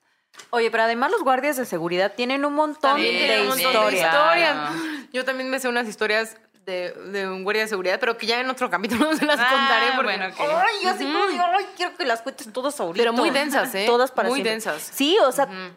es que güey, trabajan con la noche. Claro. No, o sea, cuando todos están dormidos, cuando todos, o sea, ellos tienen, pero además los rondines, güey. No, no, no, qué miedo, güey. Qué miedo y mis respetos para la gente que hace ese trabajo que la neta es una joda. Y yo yo entiendo a esta morra que dice, güey, el cuerpo es el cuerpo, o sea, tú te adaptas para trabajar de noche, pero tu cuerpo necesita descanso también, claro, ¿no? Entonces, sí, a mí no, se claro, me hace claro, chido claro. Que, te, que hubieras tenido un colega que te dijera, güey, duérmete no un ratito, ajá, yo claro. aquí hago el rondín, porque eso es compañerismo. Güey. Sí, sí, sí, qué buena onda, la verdad. Yo digo que, que tenías un buen, un buen compañero. Un buen compañero, sí. Oiga. Oye, y en el sueño macabro... Que, güey, por cierto, la Maldo que ha tenido puro pinche sueño macabro últimamente. Luego me los comparte. La, la, sí, ya, ya... No, no sé qué está pasando en mi mente, pero sí es verdad. Pero te digo, sí siento que hay algo malo en mí. La, yo voy a estar como con tu familia. Es la, es la casa, la Maldo. Pero, pero, o sea, cuando estoy soñando... Ya lo había comentado antes. Cuando sueño, no me doy cuenta que estoy soñando. Y realmente no me doy cuenta porque tampoco me lo estoy cuestionando, pues. O sea, como que yo digo, si esto me está tocando vivir, arre, jalo. O sea, ni pedo. Eso. Entonces... Eh, he estado soñando cosas muy extrañas donde la gente alrededor me dice, güey, eso no está chilo, o sea, deberíamos de ir, o sea, esto, eh, ya vámonos, ya vámonos. Y yo, no, me quiero quedar, a ver, ¿qué pedo con esta persona y este hombre? Así, entonces, oye, bueno. Pues, la neta es que tenemos mucha banda que tiene unos sueños sí. que... No manches, neta, que qué rifados sus sueños, qué tétricos muchos. Sigan compartiéndonos sus sueños. Nos encanta tenerlos en audio para poder ponerlos en el podcast. Así que ustedes sigan mandándonoslos. Ya saben el que... El audio de este pasado, perdón, es de... Ana, Ana Cuesta. Ana no, Cuesta. espera, déjame, déjame corroborarlo. Sí, porque... Para que no digamos no, mal su no, nombre. No, no, no, para que le den el crédito adecuado. Claro, claro, porque es su historia, por supuesto. Sí, a ver, eh, se llama Gaby Jaime, en realidad. Ana Cuesta ah, es la de esta historia. Okay. Yo Abby, hace rato había dicho Ana Cuesta, pero me equivoqué. Tu historia y tu audio. ¿Envió varias? Sí. Va, pero pues, los obviamente. Claro, por supuesto, porque esas personas somos. Exacto. Ok, oye, pero pues este eh, sueño macabro sí es de Ana Cuesta. Y Ana Cuesta, la neta, es que nos escribió hace poco y nos dijo: hey, morras, las descubrí apenas. Y ha sido pues un gusto que pues escucharlas mientras trabajo y hago cosas. Entonces, un besote para ti, Ana, y gracias por compartirnos esta, este sueño macabro. Cabro, que vamos a escucharlo. A ver, a ver. Hey, it's Kaylee Cuoco for Priceline. Ready to go to your happy place for a happy price? Well, why didn't you say so? Just download the Priceline app right now and save up to sixty percent on hotels. So whether it's Cousin Kevin's Kazoo Concert in Kansas City, go Kevin, or Becky's Bachelorette Bash in Bermuda, you never have to miss a trip ever again. So download the Priceline app today. Your savings are waiting. Go to your happy place for a happy price. Go to your happy price, Priceline. Pues, eh, como prometido, aquí les va mi historia de parálisis del sueño. Esto pasó como hace dos años. Yo estaba en quinto de prepa y era un viernes y era el final de mi semana de exámenes bimestrales. Yo esa semana, o sea, en bimestrales siempre me estresaba muchísimo. Entonces ese viernes dije: no quiero hacer absolutamente nada, solo quiero llegar a mi casa y dormirme lo más temprano posible. Entonces, dicho y hecho, acabé mi último examen, llegué a mi casa, eran como las seis, siete de la tarde, y yo me puse la pijama y a dormir. Y pues ya, estaba dormida cuando de repente oigo que tocan a la puerta, pero muy fuerte, o sea, tocaron como... Y pues de oír esos golpes me desperté, pero como que no completamente. O sea, ya estaba consciente, pero ni siquiera había abierto los ojos. O sea, estaba como dormitando. Nada más dije como, ¿quién es? Y no me contestaron. Y volvieron a golpear mi puerta. Entonces como que se me hizo muy extraño y volví a decir, ¿quién es? Después de preguntar... Eh, me respondió una voz femenina, pero una voz que yo en mi vida había escuchado, y solamente me dijo, ¿puedo pasar? Y como yo no reconocí la voz, se me hizo muy extraño. Entonces ya abrí los ojos y pues volteé a ver a mi puerta, vi que ya no había luz afuera, entonces asumí que era más allá de la medianoche, porque pues, toda mi familia normalmente se duerme como a las doce, y pues ya que toda mi familia está dormida, apagan todas las luces y yo no puedo ver las luces por debajo de mi puerta. Entonces vi todo oscuro y supe que pues, era más allá de la medianoche. Eh, simplemente, volviendo a la historia, abrí los ojos y volví a preguntar quién es. Y después de decir ese tercer quién es, veo como la manija de la puerta empieza a girar y la puerta se empieza a abrir. Y empieza a entrar a mi cuarto una sombra negra. O sea, sí tenía figura, figura humana, pero pues era una sombra. Era completamente negra, era súper alta y tenía las extremidades muy largas. Entonces, claramente, ahí entré en pánico y empecé a gritar, ¿quién es? ¿Quién eres? ¿Qué se te ofrece? ¿Qué quieres de mí? Y pues nada, no me contestaba. La sombra solo seguía avanzando hacia mí. Y yo gritando, pero no podía hacer nada porque estaba en parálisis de sueño. O sea, intentaba moverme y nada. Solamente veía como las sombras caminaba hacia mí. Y una vez que la sombra, figura, se encontraba literalmente enfrente de mí, o sea, a centímetros de mí, yo seguía gritando, intentando moverme, no podía. Y solamente oigo que de la sombra viene la voz de mi abuela. Mi abuela vive con nosotros.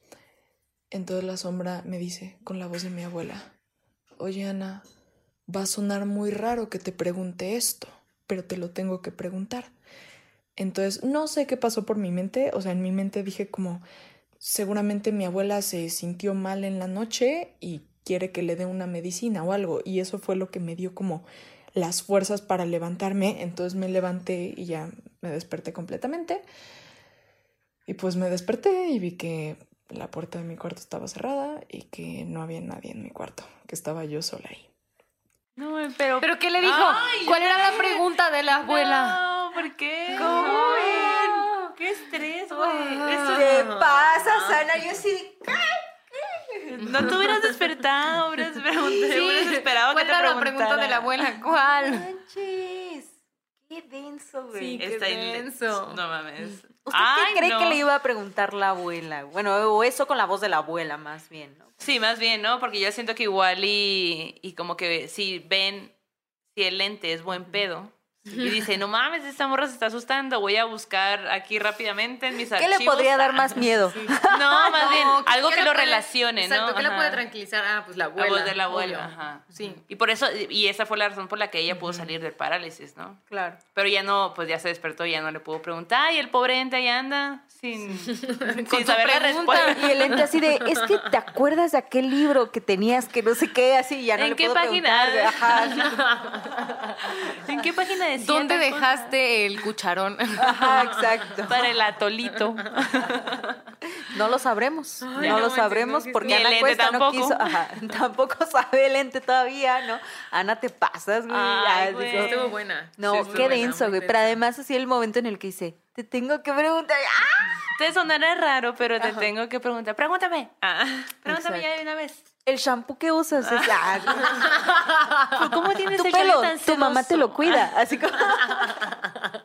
Güey, qué buena historia. Qué buena, buena historia. Historia. Qué buena Muchas historia, gracias por compartir. Sí, sí, a Ana y a Gaby que nos acaban de compartir esas sí. historias. Sí. Y nos mandaron más las dos, entonces poco a poco. Aparte, justo como lo mencionas ahorita, ¿no? De que eh, nos mandan, o sea, una persona no tiene una historia, tiene mm. muchas historias. Y, y pues nos dejan bien picados, la verdad, porque es como de que, oh, morras, las descubrimos, nos gusta un montón, ahí les da mi primera historia. Y luego termina, y la historia es como de, ¡ah, no mames, no mames, no mames! Y luego, ¿qué peor? Luego les cuento más. ¡No, ya! ya cuéntanos. Por cierto, estamos preparando ya las historias para Día de Muertos, así que mm-hmm. si ustedes tienen experiencias relacionadas con estas fechas, empiecen a mandarlas porque vamos a tener muchas sorpresas para sí, ese mes. Sí. Que también ya próximamente, también no, no hemos puesto el día de la fogata de este mes, eh, la fogata de historias de este mes, pero próximamente pues ya va a salir. Síganos en las redes, que sí. eso es importante. Y va a ser una es, va a ser va a ser una transmisión extra, o sea, no va a ser en miércoles, va a ser sí. otro día, eh, como que para tener un plus en el canal, ¿no? Sí, y vamos ya, a seguir mucha con gente nuestro contenido nos dice normal. Como de, no, esperar una semana, y no sé qué, y nosotros mmm.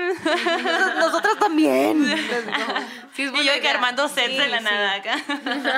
Maldo, exacto. Un set. Lo hago.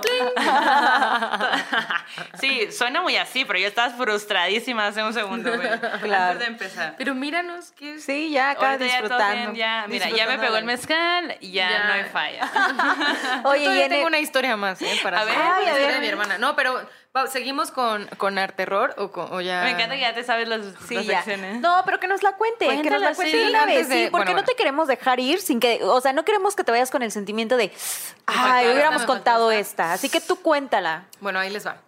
Mi, mi hermana es médico y le encanta escalar, le encanta ir al bosque, como todas estas actividades. Uh-huh. Entonces, ella y su amiga Dani, que también es médico... Así como de, de un viaje de aventura decidieron irse a Real del Monte. ¿Dónde Ajá. queda eso? En Pachuca, en Hidalgo. Pero Real del Monte es un lugar muy famoso por tener una vibra súper mágica. ¿Neta? Como algo muy fuerte, sí. O sea, sí, Ay, tengo, yo, tengo otras historias que en otro momento les contaré okay, okay. de Real del Monte, pero esta de mi hermana. Eh, entonces se fueron a Real del Monte con una persona que ella conocía para hacer una, como una expedición a una montaña, ¿no? Escalar una montaña. Uh-huh. Entonces, el caso es que algo pasa, esta persona no llega, pero ellas ya están allí en Real del Monte, mm. como, como así, como, híjole, pues ya venimos, no se va a hacer la expedición, todas tristes. Y en un changarrito de comida, así un lugar como súper pequeño, todo muy normal. Quesadillitas. Sí, mm, como, ajá. Güey, qué rico. Conocen a un chavo que les dice, o sea, que les empieza a hacer plática y ellas le cuentan, no, pues es que queríamos, no sé qué, pero pues tal y tal. Y él les dice, ay, pues yo justo hoy voy a hacer una expedición. Ah, bueno. Ajá, con, ¿qué ocupas? Yo lo hago. Con, ajá, con mi amigo tal, este, vamos a ir al cerro. Este, el grupo de escaladores, de gente que hace hiking y, y este, que hace así como trekking claro, en montaña, son como súper unidos. Entonces, vamos, vamos, hagamos el... el recorrido. Y ellas así como, no, pero no manches, ahorita de noche o sea, no traemos ropa invernal ni equipo preparado como para subir en, a esta temperatura. Aparte, Real del Monte hay muchísima neblina, muy Órale. frío. Y él les dice, no, vamos a casa de mi amigo, o sea, pasamos por él y que él les preste equipo y tal y no sé qué. Entonces, mi hermana y Dani dicen, ah, ok, bueno, órale, va, vamos. Bueno, o sea, ya estamos, estamos aquí, aquí. sí, pues hay que aprovechar. A la aventura, vamos a claro. aprovechar. Entonces van a casa de este chavo, este chavo les presta prendas, prendas para el frío. Van, o sea, esto, esto, esto le pasó a mi hermana, ¿eh? Van, este, hacen, suben a la montaña, duermen ahí, o sea, ¿Qué? como en una experiencia increíble. Qué mágico, güey. Una cosa así súper, súper padre. Eso. Pero el amigo que les presta la ropa, pues ya se las presta y tal, ¿no? Uh-huh.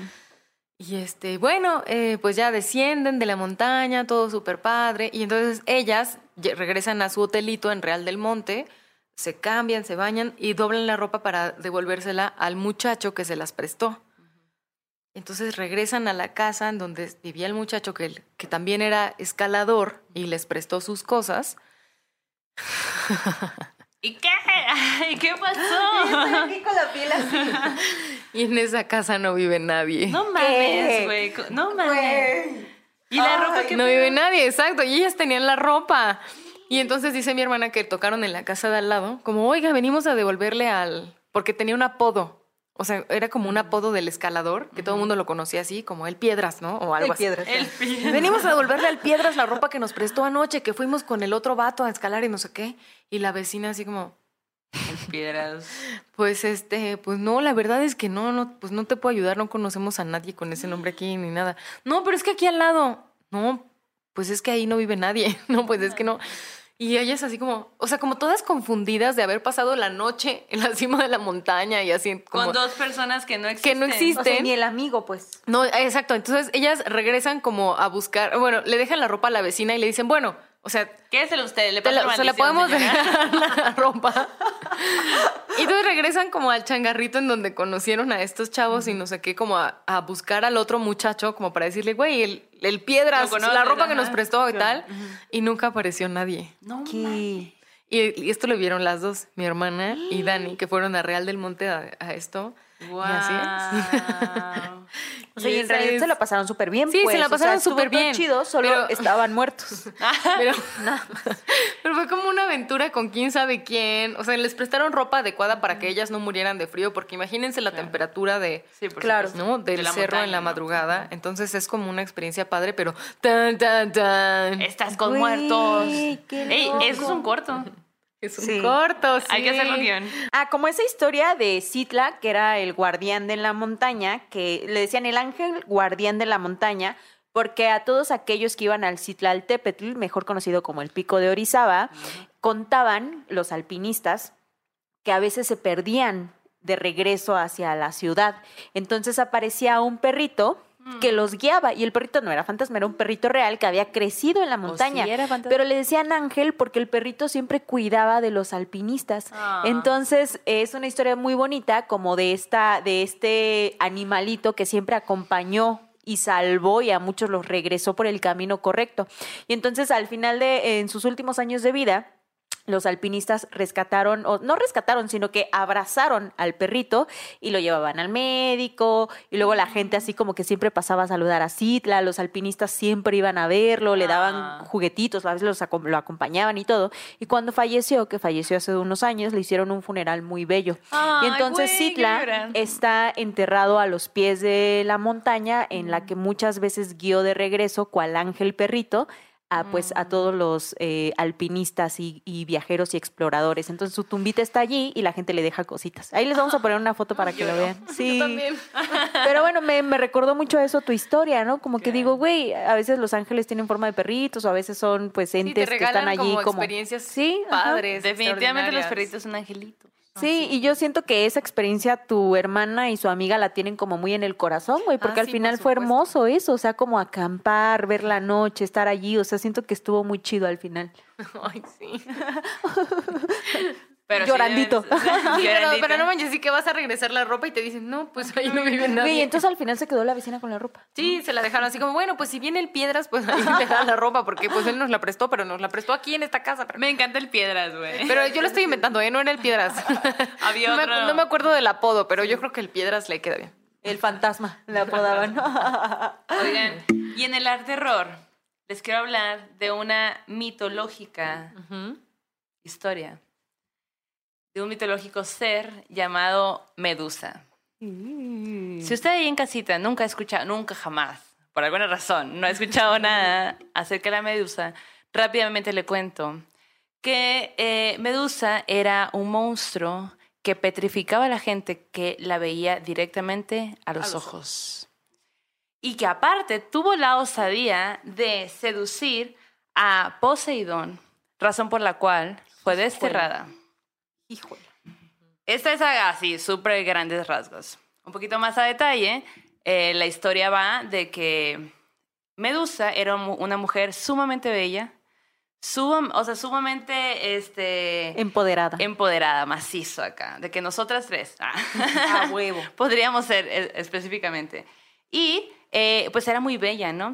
Entonces, eh, Poseidón se obsesionó con Medusa al grado tal de perseguirla. O sea, tóxico Poseidón. Uh-huh. Tóxico machín, un novio. Acosador. Un novio uh-huh. que te llama no cincuenta no. veces. Oh, no. no es no, entienden. Ah. Y... Qué ruido. Entonces, un día, eh, Poseidón pues decide perseguir a, a Medusa. Y Medusa va y se refugia en el templo de Atenea. Pensando que ahí Poseidón pues le iba a bajar de huevos, ¿no? De que, hey, estamos en un templo sagrado. Y al vato no le importó. Y tan no le importó que ahí la violó. Y eh, pues por supuesto que la historia va de que Poseidón sale de ahí diciendo, no, es que ella me sedujo. Yo no pude parar. O sea, uh-huh. ella me sedujo. Así que eh, Atenea... Eh, la castiga, ¿no? La castiga por su osadía de haber hecho eso. A ella, seducido a Poseidón. Ajá, a ella, porque pues Poseidón salió diciendo, ¿no? De que es que ella me sedujo. ¿Dónde está tu sororidad? Pues Ateneas, eso es lo que dicen la gente. El mito griego. El mito griego, y hay que recordar que el mito griego pues lo cuentan los hombres, ah, ¿no? Claro. Entonces, eh, pues bueno, Atenea la, la, pues la convierte en un monstruo, ¿no? De que no, pues te voy a castigar, te voy a convertir en un monstruo. Pero, pues como se convirtió en un monstruo, obviamente, era muy fuerte. Y pues, o sea, ya se volvió como algo de que no, pues es un monstruo fuerte, hay que deshacernos de ella. Entonces, Atenea manda a... La manda de capa, eh, decapitar. decapitar eh, le dice a Perseo de, hey, decapítame a esta morra, ¿no? Y pues de ahí, ahí es la historia, eso es lo que se conoce. Pero esta historia es una historia que, como bien acabo de decir... Pues es la historia que cuentan los hombres. Es una historia sumamente machista y patriarcal. Uh-huh. Y como en este podcast somos malditas y feministas, yo le voy a contar la historia eh, con, una, con una versión, pues, con perspectiva de género. Ahora, esto es, eso es lo que pasó, ¿no? Uh-huh. Eh, pero, pues, hay que recordar que Atenea, pues, ah, también era mujer. Y no solamente era una mujer, era una diosa de la sabiduría y de la estrategia. Entonces, mientras ellos, los hombres, contaban esa historia, ella, es, o sea, ella estuvo haciendo un plan siempre, ¿no? Ah. ¿Quién, ¿Quién cuenta esta otra historia con esta perspectiva? ¿Cómo? Desde, o sea, de la esta... Mando, la mando. Yo te ah, okay, okay, okay, okay. Tú estás... No, porque hay varias escritoras y escritores ah, claro, claro, que han reescrito sí, las historias este, desde otro punto de vista. Esto que yo les estoy contando es una recopilación de... todas estas mujeres que han, es, que han es, reescrito esta historia. Ok, ¿no? ok. Uh-huh. Eh, yo se las estoy juntando para uh-huh. usted. Eh, bueno, Atenea, como no pudo eh, proteger a Medusa de, de Poseidón, porque Poseidón también era un hombre, o sea, era un dios, era un dios, y ella también, entonces como que había un conflicto ahí. Este, lo que hace fue transformarla en un, un ser amenazante, en un ser al que no se le podían acercar, que no lo podían ni ver porque entonces ella los petrificaba, los mataba, ¿no? Así que la hizo intocable para los hombres. Pero como la hizo, bueno, la, aparte la convirtió en una de las tres górgonas, que es un ser mitológico increíblemente fuerte. Y pues como ya no era un ser deseable, era un ser amenazante. Entonces, como era amenazante, pues se tenían que deshacer de ella, ¿no? Porque pues, no mames, porque es tan fuerte, no puede estar aquí, me tengo que deshacer de ella, ¿no? Así que Atenea le encarga a Perseo la cabeza de Medusa. Hasta ahí, todo vamos relativamente bien. Eh, cuando él la decapita, la sangre de su cuerpo queda derramada y esa sangre se convierte en Pegaso. Pegaso es el símbolo de la belleza, la libertad y la pureza. Así que Medusa, la sangre Medusa era, era pura belleza, pureza y libertad. Y su sangre se transforma en un ser que vuela, o sea, que anda por ahí volando por el cielo, que es bello, es puro y es libre. Libertad. Uh-huh. Uh-huh. Y la cabeza era, pues, fue entregada a Atenea, que Atenea la usó y la puso en su escudo, haciéndola uno de sus, de sus este, símbolos más poderosos. Y bueno, pues entonces Medusa realmente lo que significa es la protectora. Y entonces Medusa realmente es una metáfora de que siempre nos podemos volver más fuertes y que cuando una mujer se defiende y no deja que la toquen, pues se vuelve amenazante. Y los hombres cuentan la historia de que una mujer amenazante, pues, es un monstruo. Es un monstruo. Entonces, y hay que acabar con él. Claro, y hay Pero que está acabar. Cañón que solo tengas como esta oportunidad, ¿no? O, o ser eh, hermosa y deseable, uh-huh. o ser amenazante. O ser claro, claro. Entonces, creo que es importante que esta historia sea la que nosotras contemos a nuestras hijas, a nuestras niñas, claro. a nuestro alrededor. Que el mito ¿no? sea otro. Claro, darle la vuelta, ¿no? Porque justamente la historia, las historias que tenemos son siempre contadas por hombres. Entonces, claro. sí, ¿qué tal que ahora las contamos nosotros, ¿no? Desde otra perspectiva, porque es la misma historia. Sí. Es realmente la misma historia. Hubo una... O sea, sí le cortaron la cabeza. Eso se volvió en algo diferente. Pero siempre la hemos visto, incluso en series, en películas, en cuentos, en, en todo, donde Medusa es la mala, ¿no? Uh-huh. ¿Pero por qué es la mala? O sea, ¿a qué se refiere claro. que sea la mala? Claro. Y, y realmente, pues, bueno, Atenea siendo, o sea, siendo una, una diosa de la sabiduría y sobre todo de la estrategia, pues dijo, no, pues, yo la voy a hacer, mi, la voy a hacer el símbolo de protección más grande que tengo. Y pues de ahí viene la historia y pues como somos morras malditas y feministas, pues aquí les traigo esta historia. Está increíble. Está súper chido, güey. Así que si próximamente sí. me ven con un tatuaje de Medusa en la mano. No lo vean. Ah, no lo vean a los ojos. No me vean a los ojos. Cuando ven el metro, por favor. No me... Porque es, es hermoso y amenazante. Puede ser las dos cosas. Uh-huh. Güey, sí, qué chido. Está increíble porque sí. creo que muchas mujeres a lo largo de la historia...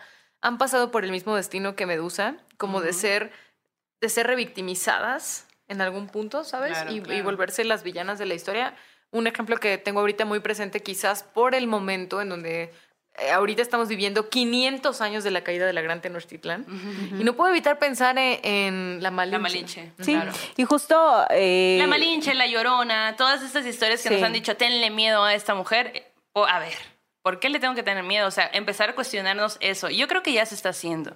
Y pues bueno, justo increíble que, que, que ya que podamos hablarlo, ¿no? Que a lo mejor antes era de que no, si tú piensas así es porque lo que quieras. Sí, claro. bruja, te quemamos.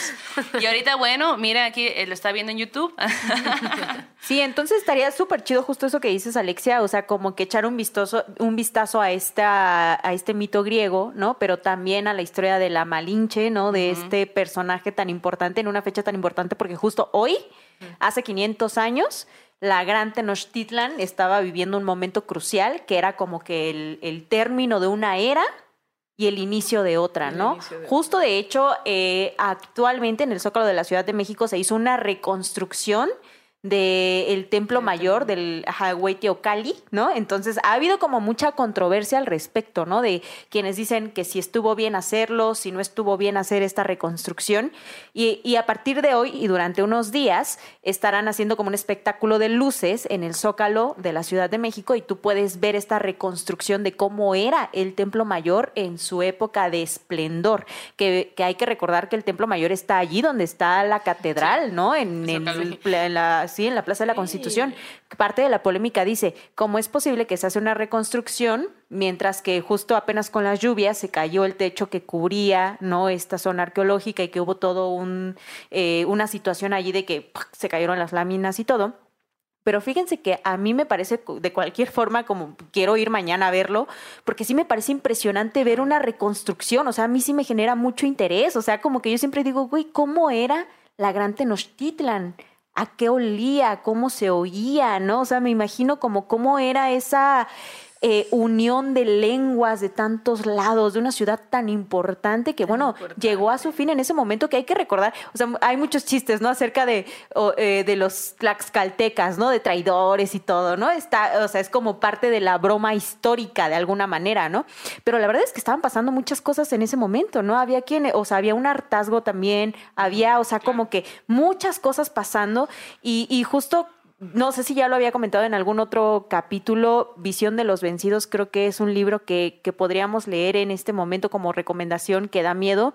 La Visión de los vencidos, que es justo como León Portilla hace como esta escritura desde el otro lado, ahora que estamos hablando de las escrituras desde el otro lado, ¿no? Porque siempre nos habían enseñado, claro, ¿no? Como la, las, los encuentros desde quienes ganaron, uh-huh. los que nos conquistaron. Sí, la historia la cuentan los vencedores. Claro. Pero ¿qué pasa con ese otro lado? Entonces lo que hace este señor es que nos cuenta la visión de nuestros ancestros, de cómo lo estaban viviendo, de cómo fueron esos días, de los presagios funestos, de cómo ellos empezaron a detectar que se estaba acabando una era, güey, ¿no? Y lo veían en el cielo con las bolas de fuego, ¿no? Lo veían con estos, estas apariciones, ¿no? El ave que tenía un espejo en el cual veían el futuro. No, no, no, o sea, estamos hoy, mientras se graba este programa, hace quinientos años...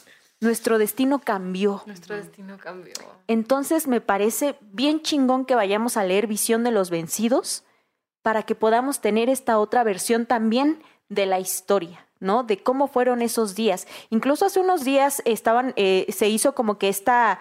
Eh, no sé si llamarlo reescritura, pero eso que nosotros siempre llamamos la noche triste, que fue el treinta de junio, que es el treinta de junio, ¿no? Decían la, la, la noche victoriosa, ¿no? O algo así le pusieron, sí, porque decían, porque fue la noche triste para los españoles, claro, ¿no? Porque fue ese evento en el que los españoles estaban tratando de huir, que estaban en el palacio de Axayácatl, y entonces nuestros ancestros dijeron, eh, estos compas se quieren ir, vamos a agarrarlos, ¿no? Y entonces allí fue como cuando nuestros ancestros hicieron una revuelta, ¿no? Intentando como que, pues, capturar a estos españoles que llegaron, que bueno, ya sabemos todo lo que pasó, ¿no?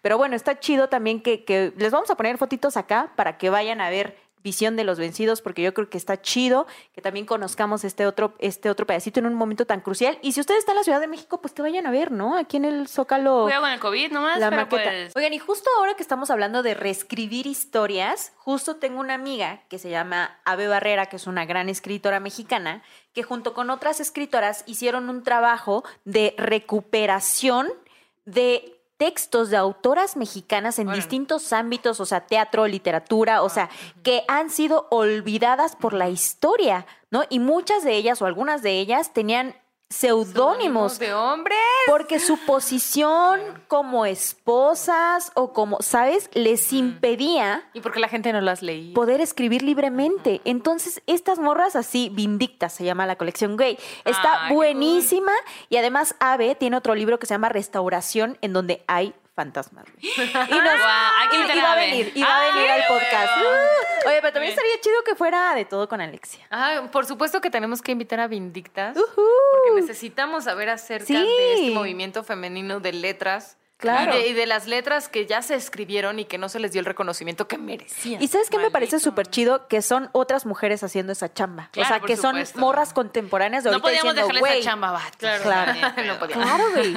¿De dónde? ¿No? Entonces, por eso no se había hecho antes. Pero llega esta camada de morras súper poderosas, morras buenas malditas. Escritoras, sí. que son morras malditas en su ámbito y dicen, claro. a ver, güey, vamos a rescatar esos textos también. Vale la pena, hay que hacerlo, es nuestra obligación. Ya nos lo contará Abe cuando venga. Eh. Sí. Oye, y aparte está bien interesante esta, esta unión, ¿no? Que ya tiene años haciéndose, pero que pues que cada vez se ve más fuerte, cada vez estamos más como que ven a mi programa, no, uh-huh. aquí hay que hacer esto, hay que sí, ajá, yo te paso el contacto, aquello. Ven para acá, sí, no, yo para sí, acá, vengan, sí, sí puedes, sí puedes, sí puedes, haciendo una red. Estamos claro. haciendo una red y eso es grandioso, es grandioso porque de verdad, aparte cuando te sientes, pues siendo ya mujer ya te sientes como aislada, ¿no? Y tener gente, uh-huh. una red que te esté diciendo, hey, sí puedes, vas, vas, vas, vas, yo aquí estoy, aquí estoy, te claro. sostengo, te sostengo. Pues uh-huh. claro, pues aunque tú no confíes en ti, confías en que las demás personas confían en ti y dices, bueno, sí. lo voy a hacer. Pues, las ¿no? morras estamos rompiendo con eso que nos habían hecho creer o querer ver en mucho mu- durante mucho tiempo de, uh-huh. no, ustedes son enemigas, no son amigas, son competencias, son no sé claro, qué. Te creen que era el novio. Claro, claro. Y ahorita ¿Y todas las morras novio, estamos man? de que uniéndonos, sacando chamba, ¿sabes? Como que sí. siento que es un momento bien importante y Súper. especial para las claro. morras al final. Uh-huh. Oigan, pues salud. Ah, salud por salud. este... Salud.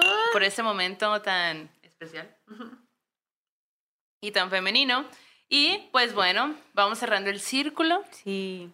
Vamos a cerrar el círculo. Voy a apagar la velita. Apaga la velita. A nuestros entes invitados, adiós, gracias por venir. Váyanse, gracias. es importante Váyanse. que sí se vayan.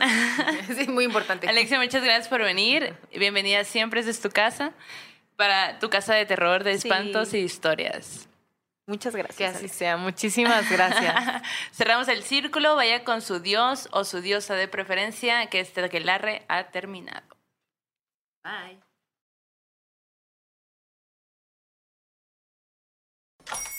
Hola, buenos días, mi pana. Buenos días. Bienvenido a Sherwin-Williams. ¡Ey! ¿Qué onda, compadre? ¿Qué onda? Ya tengo lista la pintura que ordenaste en el ProPlus app. Con más de seis mil representantes en nuestras tiendas listos para atenderte en tu idioma y beneficios para contratistas que encontrarás en aliado pro punto com. En Sherwin-Williams somos el aliado del pro. ¿Estás listo para convertir tus mejores ideas en un negocio en línea exitoso? Te presentamos Shopify. Tal vez no lo sabías, pero nuestro podcast More Than Mamis es un negocio y lo empezamos, por supuesto, para desahogarnos y hablar sobre la maternidad, no para convertirnos en expertas de ventas y del e-commerce. Así que sí, necesitábamos ayuda para vender nuestro merch y poner en marcha nuestra tienda. ¿Y cómo suena con Shopify? Llegó otra venta. Shopify es la plataforma de comercio que está revolucionando millones de negocios en todo el mundo. Ya seas un emprendedor desde tu casa o desde donde sea, Shopify es la única herramienta que necesitas para iniciar, administrar y hacer crecer tu negocio sin dificultades. Con Shopify puedo gestionar pedidos, envíos y pagos desde cualquier lugar, brindándote toda la información y estadísticas de tus ventas al detalle. Regístrate para un periodo de prueba con tan solo un dólar al mes en shopify punto com barra sonoro. Todo en minúsculas. Ve a shopify punto com barra sonoro para llevar tu negocio al siguiente nivel. Shopify punto com barra sonoro.